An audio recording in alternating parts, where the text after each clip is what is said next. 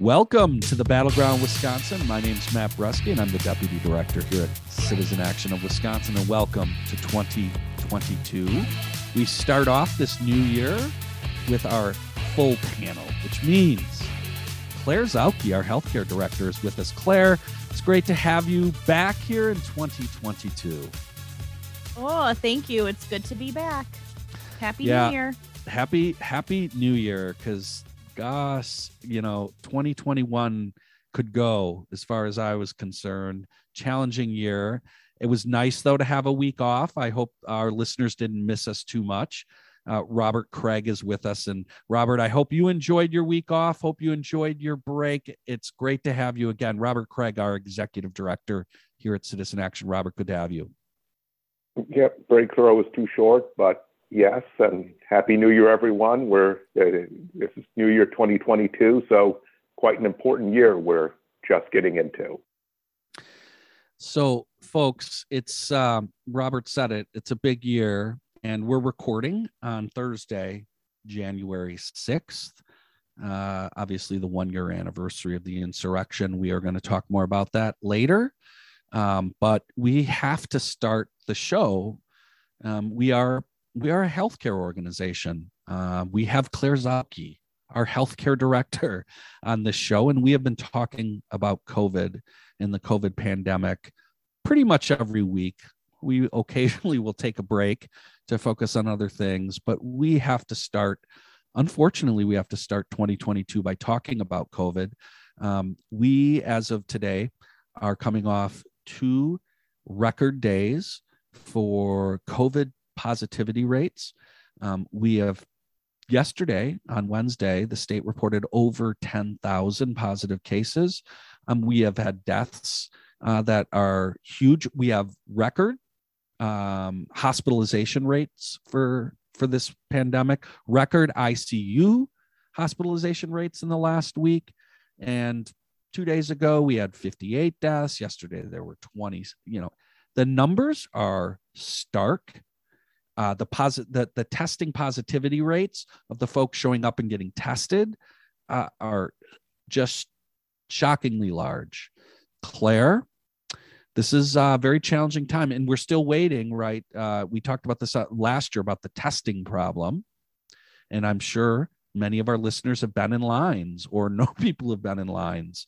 Uh, it is a challenge uh, to get properly tested. Claire, welcome back. Unfortunately, I turn to you to start us off here on a very tough topic the state of where we are in COVID, and particularly COVID here in Wisconsin. Claire? Matt, uh, it's never fun to uh, have to spend some time at the top of these shows giving our COVID updates. I won't go back and repeat the numbers you said about um, where we are in Wisconsin as far as uh, just exceptionally high new case numbers.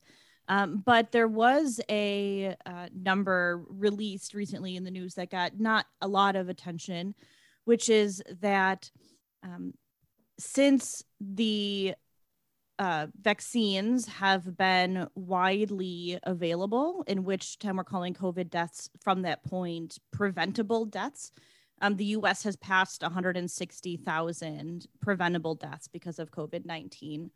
So we can only expect that number to continue to rise in all across the country, including in Wisconsin, as we've seen by the numbers you've given, which is that we are back to having numbers of active cases in this country that are rivaling the highest peaks in the fall of 2020.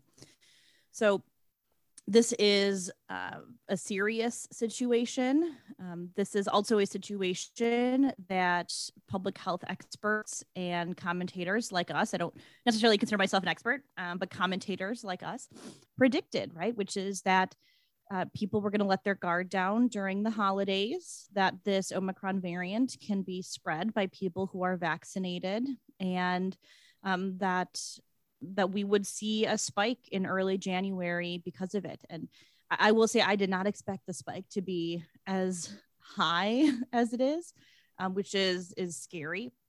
Um, but I feel like this week, and I don't know, Matt, if if you have had this experience as well, but I feel like this week I sat down to my computer and um, check social social media, and it was just flooded, flooded with friends who were talking about how you know they'd been exposed or their kids had it and how frustrated they were that they were vaccinated and boosted and yet you know here they are quarantining um, so uh, so yeah this is a this is a, a serious situation uh, for health reasons um, but also for disruption of public services Claire, you, you you mentioned a couple of things that I just want to quick follow. One is yes, we have all right? These numbers um, they match with what we've seen in our own networks and families right over the last couple of weeks. And i certainly have that. We've we've got a, a, a couple of staff members who got sick. One who is still after three weeks feeling some of the symptoms from it right? And she's fully vaccinated. Um, however the other point that you made, Claire, is the numbers still are very stark about hospitalizations, ICU rates, and deaths.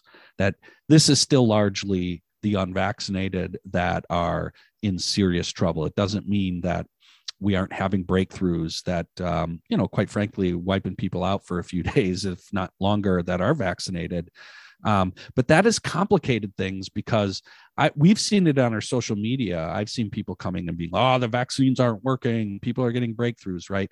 It is. That's why I wanted to underscore before I go to you, Robert, or is th- this is still largely, as far as morbidity and serious complications, um, a problem for the unvaccinated. Robert, your thoughts?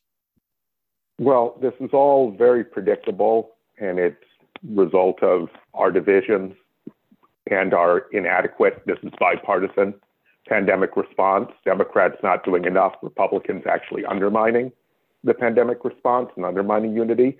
We've been saying on Battleground Wisconsin since 2020 that there would be, we would need to vaccinate the world. And to do that, we'd have to deal with the rigged system of uh, global trade set up by American corporations and big pharma that prevent the manufacture of these drugs cheaply for lesser developed countries, or there would be constant variations and mutations. And so we've allowed COVID 19 to use the human population worldwide and here in this country as a petri dish. And yes, there are going to be worse and worse variants. And with this variant, Omicron, there's entirely too much discussion by media using the word milder. Yes, it seems to in terms of if you get it, have a lower risk of death, right? Especially if you're vaccinated and boosted. But it's still very serious. And so many more people are getting it, it's so much more infectious. As many people may or more may still die than with, with Delta. The, uh, they're going to have to keep revise this. It's like predicting the weather. They will not be absolutely accurate. We're not anywhere near the peak. They're talking about this peaking in late January. So we got another month of this, of a steep upward curve. And then you see, and we can get into this, but uh, we still do not have a, a waiver at the WTO to allow the cheap manufacture of these drugs. And uh, I know we're going to come to a break soon, but we can get into it after the break. But Ron Kind is actually part of the problem.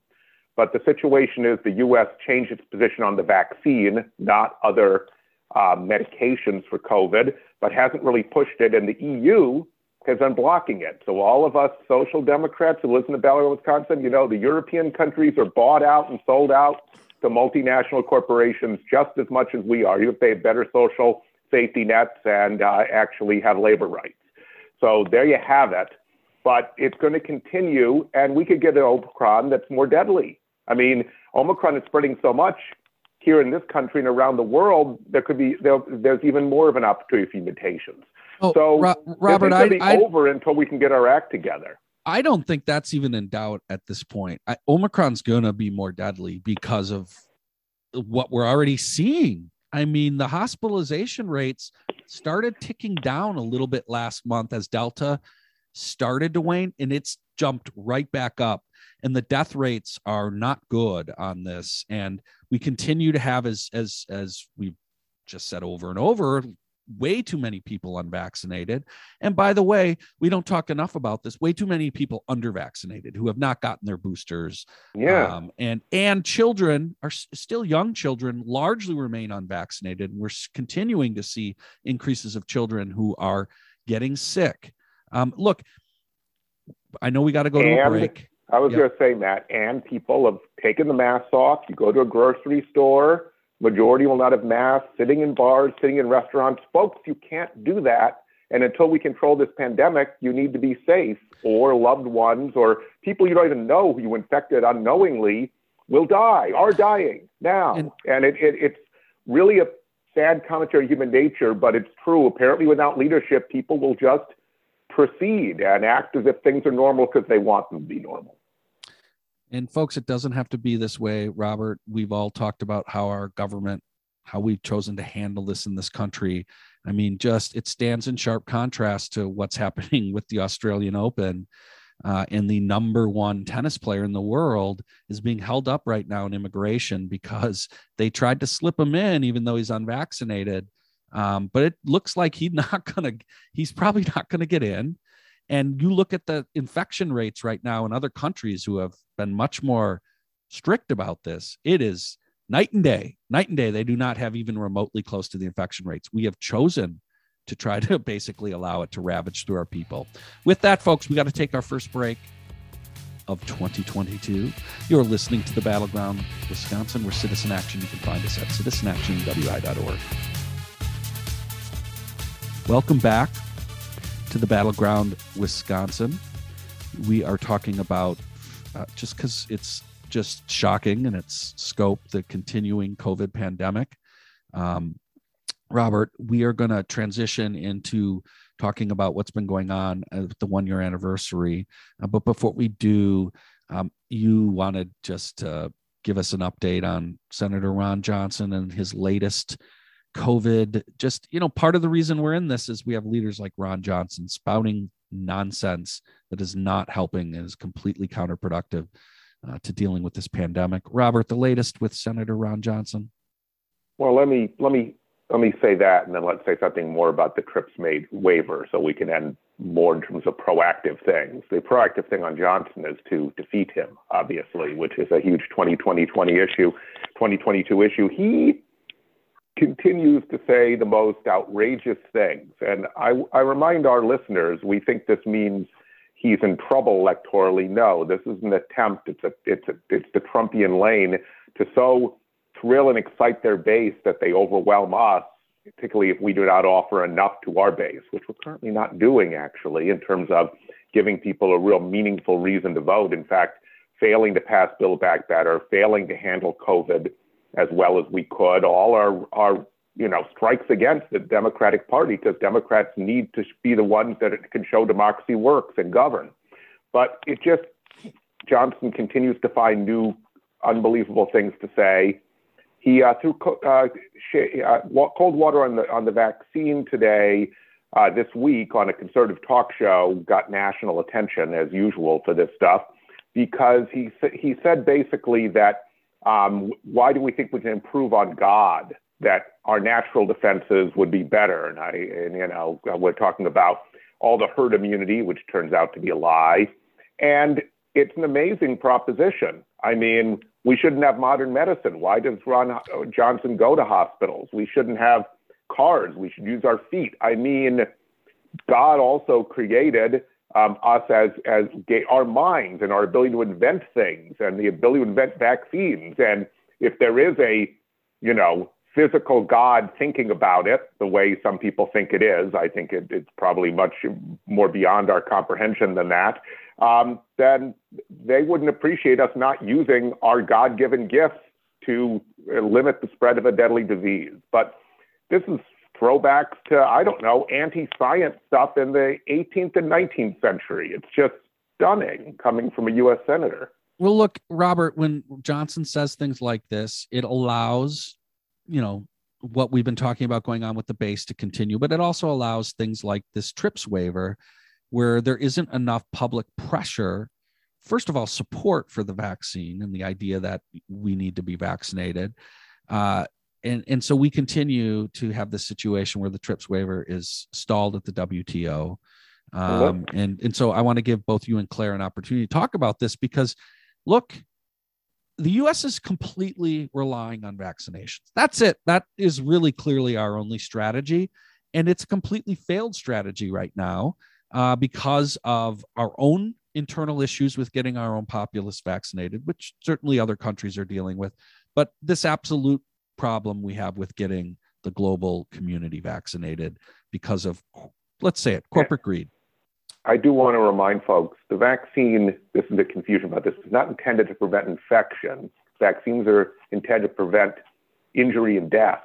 So the vaccines are still working, but it was overly hopeful that on the earlier variants they actually prevent you from getting infected. Okay, so though, though you're still less likely to be infected if you're vaccinated, but that was that's never the goal of a vaccine but that means you can spread it, right? So that that hasn't been well explained. The CDC's been doing a terrible job. In fact, the scandal over their change in confusing change in the quarantine rules, which seems to be caving to the airlines and other corporations, just is awful. They're not letting CDC scientists talk directly to the public, just like the Trump administration. So we need to depoliticize the CDC. But let me remind, we've been talking about it more than most places on Battleground Wisconsin about the TRIPS waiver. Just review what we've talked about on previous episodes of Battleground Wisconsin. There was no such thing as intellectual property over drugs like this worldwide until it was negotiated by the United States, pushed by the United States at the behest of big pharma in the 80s and 90s. It was bipartisan, Reagan and Clinton. And now they are, even though most of these uh, of the vaccines were paid for by public research, okay, holding on to these intellectual property, and therefore very few people are vaccinated in, in the global south and the poorer countries of the world. I mean, tiny proportions. And they're not, then they keep promising to expand capacity. They haven't. Currently, Big Pharma is telling the lie that it's not possible to manufacture more. No one else has the expertise. The New York Times has debunked that. Others have debunked that. There are many countries, Argentina, Brazil, India, that have this kind of capacity. And so I believe Indonesia and have that kind of sophistication. And so right now, what's happening is the U.S. changed its official position, but hasn't been really used all of its power at the WTO. The EU and the United Kingdom have been blocking. So they're in lockstep with pharma. And Ron Kind, our congressman, call him, signed on to a public letter. He's big pharma recipient of money uh, big, backing up the lie that, it, that, it, that removing the TRIPS waiver wouldn't help because no one else could manufacture it. I have a question for Congressman Kind. That is, if no one else can manufacture it, why keep the waiver? What's the purpose of the waiver? Apparently, though, it's important to keep to, to keep the intellectual property rights, even though they're they're they're apparently worthless because no one else can manufacture it. You can't have it both ways, obviously. Claire, so it's clearly a lie on faith. Claire, could, just just to follow, put a point on part of what Robert's saying, underscore the critical importance of we're going to have this vaccine strategy of of solving this, right? From just a straight health perspective. And really, this is quite frankly, you could argue one of the most undercovered stories of 2021 and how important this is, Claire. Absolutely right. So there's two reasons why the TRIPS waiver is really important, and um, one of them is a basic human life argument, right? Which is that um, countries, um, so for example, South Africa and India, I believe, were the the people back in October of 2020 who petitioned the World Trade Organization to uh, sort of start this TRIPS waiver process that people in countries like that just don't have access to vaccines and that if we value their human lives as much as we value our own, which we ought to, um, then they need to be able to manufacture their own vaccines because they are just never going to be able to buy the limited supply that um, American and British and I think Russian maybe companies are making. So that's that's number one. They just got to be able to produce their own if they're gonna if they're if they're gonna save the lives of their own people right? Um, and then the second argument um, as we've talked about relates to variants right? Which is that we need to get as many people as possible vaccinated as quickly as possible so that we um, can slow down the rate of new variants developing like delta and omicron. Um, I want to tie this back to our conversation that we had earlier, though, about why slowing the spread of the um, Omicron variant amongst even vaccinated people is so important, right? Because I think in the United States, we've gotten sort of used to this idea that variants come from other countries because that's where the, the virus is spreading really quickly. Um, and that if, you know, to Robert's point, if um, the, the argument that Omicron is, you know, quote unquote, less um, severe or milder, um, then we don't really need to be worried about it. And I think that eliminates a whole big argument about why we should, as vaccinated people, still not want to catch and do everything we can to prevent catching um, the COVID virus is because we don't want the United States to be a place where a new variant could spring up as well. So, like, even if this um, virus is running through vaccinated people and causing them just to get sick and to get over it quickly, like it's still in our bodies and offering it an opportunity to mutate. Um, so those are the two reasons why we should be really concerned about um, not only the TRIPS waiver, but also um, about slowing the spread of of this virus. Claire, I'd actually like to get your thoughts on one one other thing Robert brought up, and that's the CDC. And Robert, if we get a chance for any final comments, I, I actually this is this is a growing problem. Um, and it's now been under two administrations.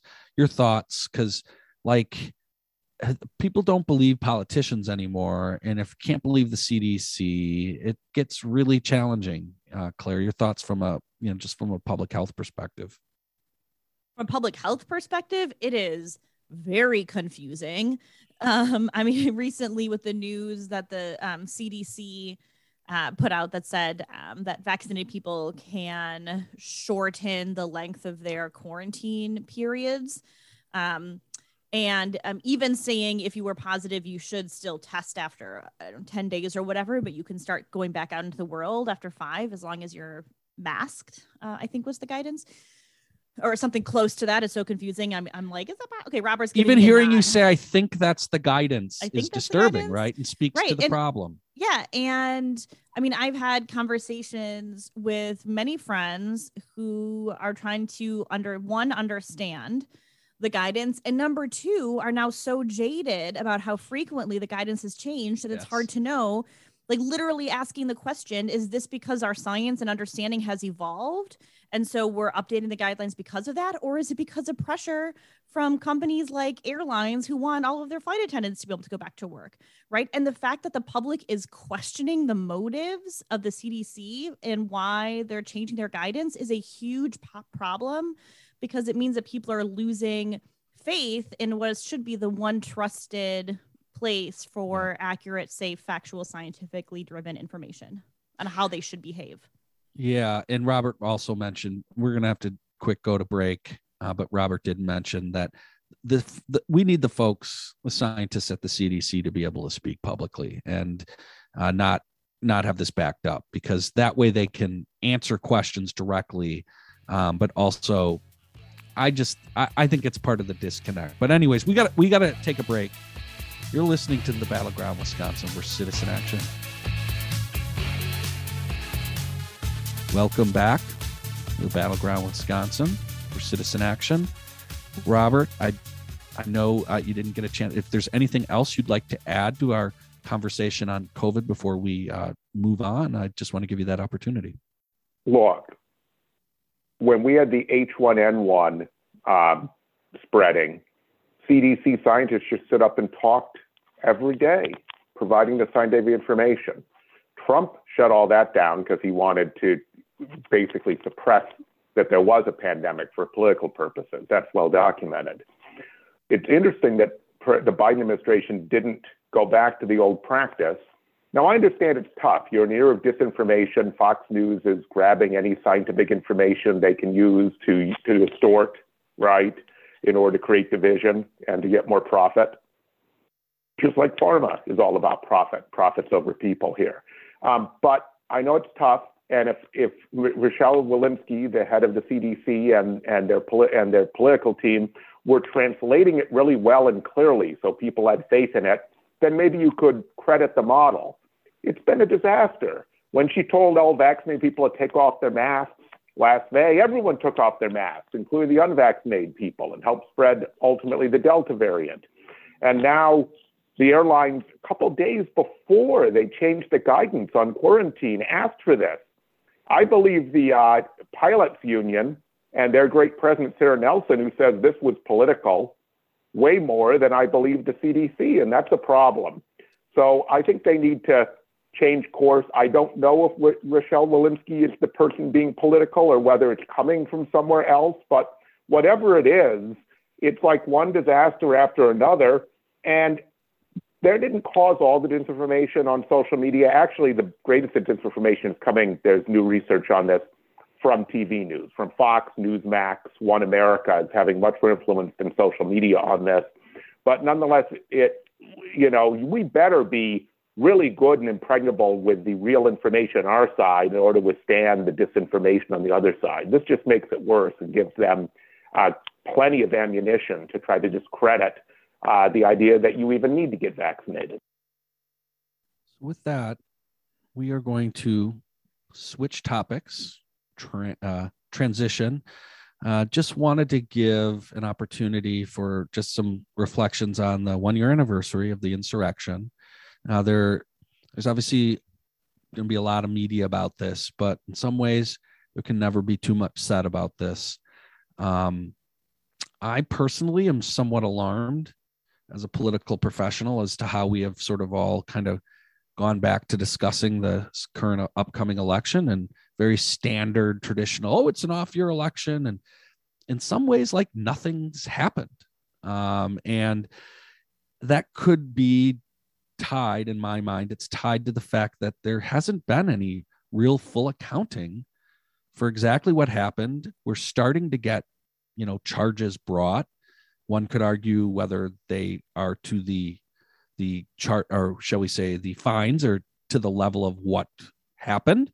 Uh, but we still have a, a, essentially one political party that refuses almost to even accept that it, it, it happened.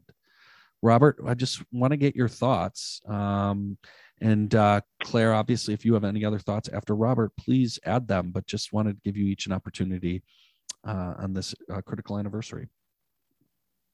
Well, there's a remarkable consensus uh, among Democrats and anyone who's not a partisan Republican that democracy is at risk.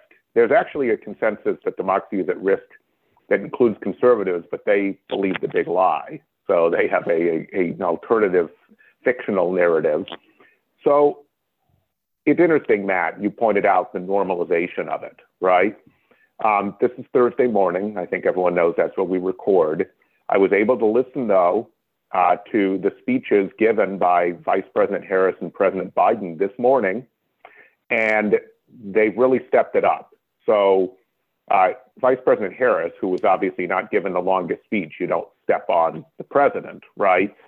Compared this to December 7th, Pearl Harbor, and September 11th, the Al Qaeda attack on the United States, as days that will live in infamy.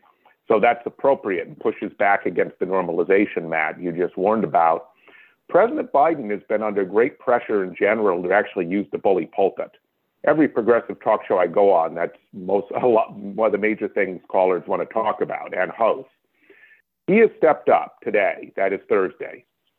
Speech he just gave in, in, in, at the Capitol was really a well done speech. Now, I heard it audio, I didn't see it delivered. And folks know that's a difference in how you perceive it. In other words, in the famous 1960 presidential debate between Richard Nixon and John F. Kennedy, people who heard on the radio thought Nixon won. People who saw it on TV thought Kennedy won. So I didn't see how he looked giving it, but the text itself and the way he and the way he delivered it orally was great, and it was full out on the big lie, the threat to democracy, uh, pulling no punches at all, sounding like speeches before the Civil War about the threat of disunion. I mean, that strong. Um, he would, went right after Trump. He said Trump put a dagger to the throat of democracy, which really sounds like they pulled that from an antebellum speech. That's like real old time 19th century oratory. And he said that Trump would rather, if he can't rule the country, he wants to ruin it. And so he flat out called for us to defend democracy and pass voting rights. So we'll see whether this moves the ball because the latest uh, Manchinology, reading what Manchin says, is not good on voting rights and a filibuster workaround. But this is going to up the pressure, and he's finally uh, seized the bully pulpit. It'll be interesting to see how it's received. The NPR hosts afterwards were flabbergasted by it, so that's a good sign. Let's see, uh, let's see how that goes. But really, I think they, he finally did what people have been begging for him to do, and and really laid down a marker. Claire, do you have any thoughts? Otherwise, I can do a follow up question to you. Follow up. So, Claire, you just heard Robert there. Robert talked about this speech and sort of Democrats upping the ante, certainly at least the president, the vice president, in terms of rhetorically uh, the significance of what happened. And then Robert immediately, well, I shouldn't say immediately, but at the end mentioned uh, the voting rights bill. Here's the problem, right?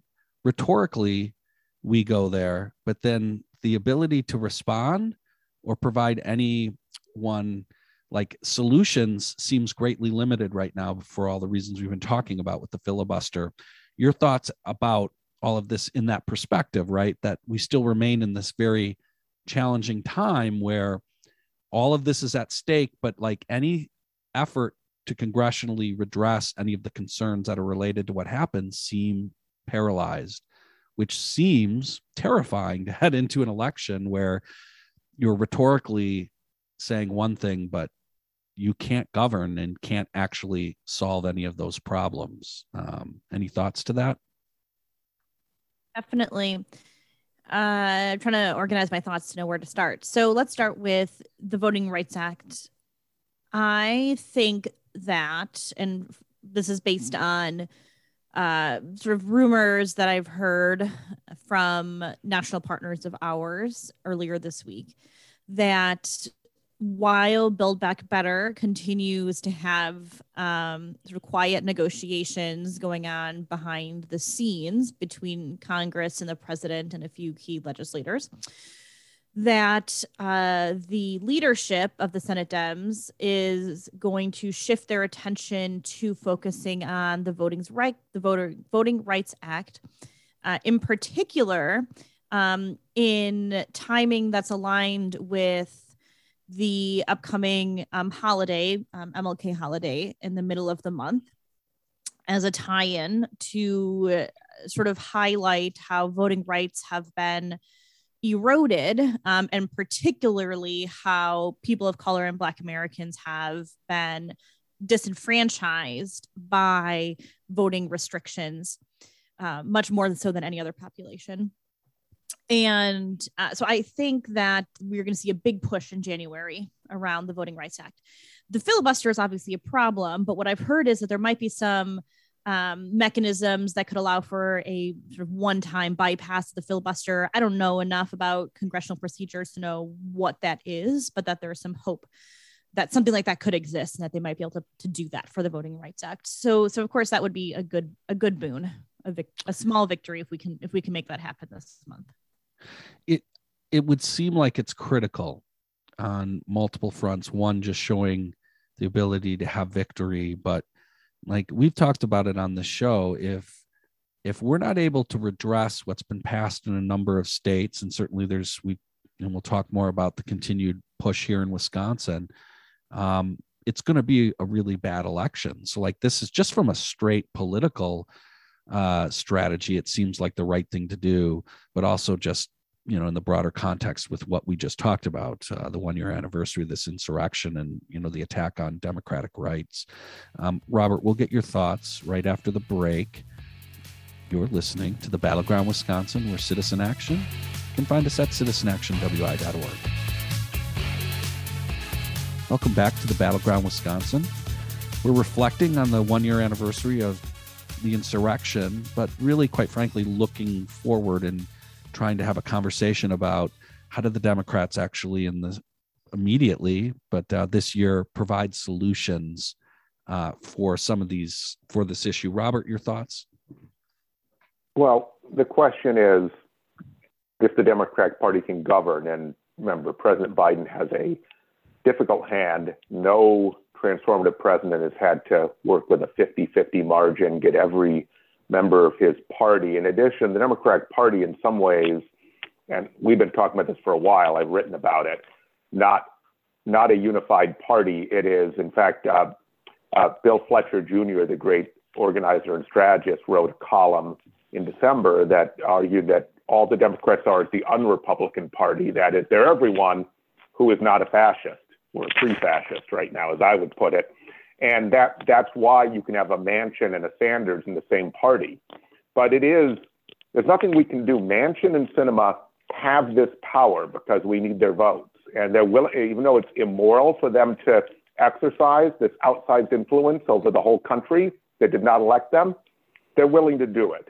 And so the question is, and uh, you know, Biden and Schumer have more inside information how to back them down. Because on Build Back Better, you have the problem that we can, we have a way to pass it uh, by 50 votes, budget reconciliation, but Manchin doesn't support it currently.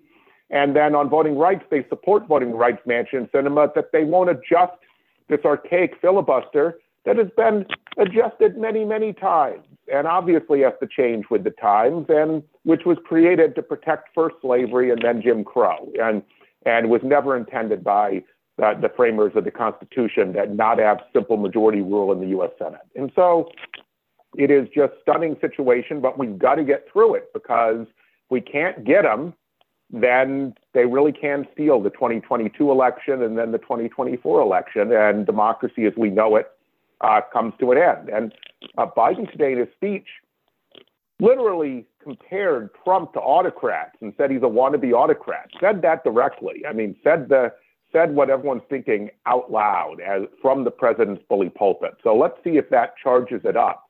But then there's a second level, which I know you want to get to, Matt, and that is the uh, Wisconsin's one of the four or five states that determines everything. And so we're at the cutting edge of the attack on democracy. And so we have even more responsibility here to preserve the integrity of democracy here in Wisconsin.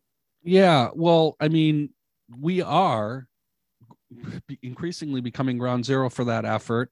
Uh, just since we last had our show, and I throw this open to comment to either of you, um, we had a state representative introduce legislation over the break that would essentially nullify, allow them to nullify election results and put the legislature uh, in a stronger position uh, to essentially solve their problem for 2020 if it goes that way in 2022.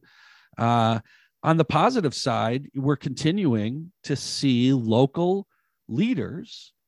Uh, in particular, we'll mention the Green Bay Mayor Eric Genrich, uh, who are pushing back on the sham investigation of Gableman, uh, and our you know the mayor tried is asking a judge to uh, fine and go after uh, Gableman for his quite frankly they just say lies uh, in terms of uh, what he's been saying.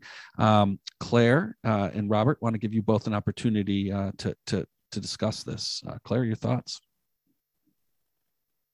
So obvious that the strategy here has been to drag this phony investigation, this big lie out for two years so that this would still be an issue in the midterm election year, eh, which, you know, now we're here.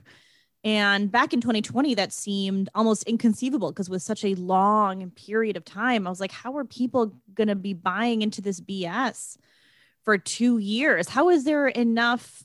creativity to create fake issues for two years and yet here we are and I, I, just you know my heart goes out to these local elected officials who are trying to implement elections and local leaders like Mayor Genrich of Green Bay who are trying to stand up to this nonsense because it, it's just got to have been so exhausting to deal with for two years. It's it's absolutely ridiculous. Ridiculous is, I think, the word that uh, Mayors Genrich and Rhodes Conway are using. Um, I I think I read that, um, and uh, it feels appropriate. I'll Robert? go to Robert for his thoughts. Yeah, I think I think our base is is crying for us to fight back. Okay. And we're going to have to use any means necessary. There's still official means, but we've seen that it looks like the state Supreme Court is going to go ahead and invent legal doctrine in order to re-rig the map so that uh, the, the, the 2010 rig maps can be extended 20 years based on one the power given in one election and very undemocratically. And we've had bizarre things going on. Uh, the, the state assembly speaker and members calling for the arrest or prosecution of Wisconsin election commissioners, right, of, of, and Gableman of mayors, of the mayors of Madison and Green Bay. You mentioned uh, Mayor Genrich fighting back. And uh, we had the Racine County Sheriff using his office, which I'm telling you is misconduct in office and a class one felony, but crickets on any investigation to that from the Wisconsin Attorney General or from the uh, Racine County DA. But asking, referring five of the six election commissioners for prosecution for allowing nursing home workers to vote and taking action that everyone voted for on the election commission, including the three Republicans initially. And then, in addition to that, um, which no one questioned, they filed lawsuit after lawsuit. Republicans did in 2020. They didn't question this, but after the election, they decided to claim it must have been fraudulent. It shows the election was stolen and it was uh, somehow a, a, bunch of different uh, crimes and felonies. Just bizarre stuff going on. And we know that uh, election clerks all over the country are facing coercion and violence, as are teachers, as are flight attendants trying to enforce basic public safety rules, as are anyone. That's why grocery stores have backed down because their employees are endangered by getting right wing folks to, to wear masks and a over 30% of Republicans thinking violence is appropriate. Unbelievable. I mean, this is very much like the Civil War, uh, the original Civil War. And so this is a very dangerous situation. We need a very strong movement to counter this. And we can't just say, oh, a court ruled against us, we're going home, or oh, they have the power to pass a law, we're going home. We're, we need to try to win those lawsuits. A lot of great legal work's being done. But we also need to even think more broadly. We need a movement that, that cannot be denied that changes this whole political context. That we cannot, if we don't fight for our democracy, we will lose it. Yeah, folks, I want to call your attention to an article that was published today in the Wisconsin Examiner by Jeffrey Mandel from Law Forward. And um, he picks up on a strand that um, this show talked about, and that is holding the fraudulent electors accountable who attempted last uh, in in 2022 after that election to submit uh, electors in favor of Trump, um, which is appalling. And um, want to make sure folks see that this is all connected, right? And all of this is essentially, you know, what we're swimming in. And Robert, you're right to say uh, we have got to step up we have got to fight this stuff and not let people forget about it this year. It is really what's central. This whole big lie and everything that happened on the 6th of last year um, is is what this election is about in in a very broad way. There will be details, there'll be specific policies that will be discussed, but the kind of broader democracy that we want in this country is what's at stake here in 2022. And I want to challenge all of our listeners to not be armchair quarterbacks, to not be on the sidelines and just sort of watching and handicapping that. That is not what our democracy needs at this moment. Uh, we need active people. And I want to encourage you all to get involved in this campaign. And we here at Citizen Action have already begun. We started last November, uh, focusing on 2022 uh, in terms of talking to very important voters uh, that are going to be voting this fall uh, in important state legislative districts that will be important not only in those districts, but important to the US Senate race, the governor's race, all of these areas, and voters who will be important. And we are having volunteers make phone calls. Uh, after being trained by our professional Canvass team, we have a full time field team that does the revolutionary deep Canvass model. You'll be given a crash course in that model and then be uh, allowed to start making calls to these voters and having these really really important conversations that aren't quick conversations they're deeper conversations where you really get a chance to talk with somebody um, and not just anybody these are really important voters so we're going to be doing these pretty much every tuesday night here in january we'll have a link where you can sign up tuesdays from 6 to 8 p.m Again, starting next Tuesday, uh, January 11th, we were actually making calls uh, this week, but want to encourage you starting next Tuesday, the 11th, 6 p.m., make phone calls. And we're going to be doing this throughout the year. Um, and so, great opportunity to learn and have conversations and be a part of saving uh, this absolutely critical democracy. Folks, we got to go. the end of the show. We really appreciate you listening. We are excited for 2022 because we're ready to fight and we're ready to win uh, this year. And we look forward to having you be involved in that fight and continuing to listen to the Battleground Wisconsin. Want to thank our producer, Brian Wildridge, who makes the show happen every week. It's hard to thank him enough uh, for the work he does to produce the show in the middle of a pandemic. But thank you, Brian Wildridge. Want to thank our listeners, and we'll see you all here next week at the Battleground Wisconsin.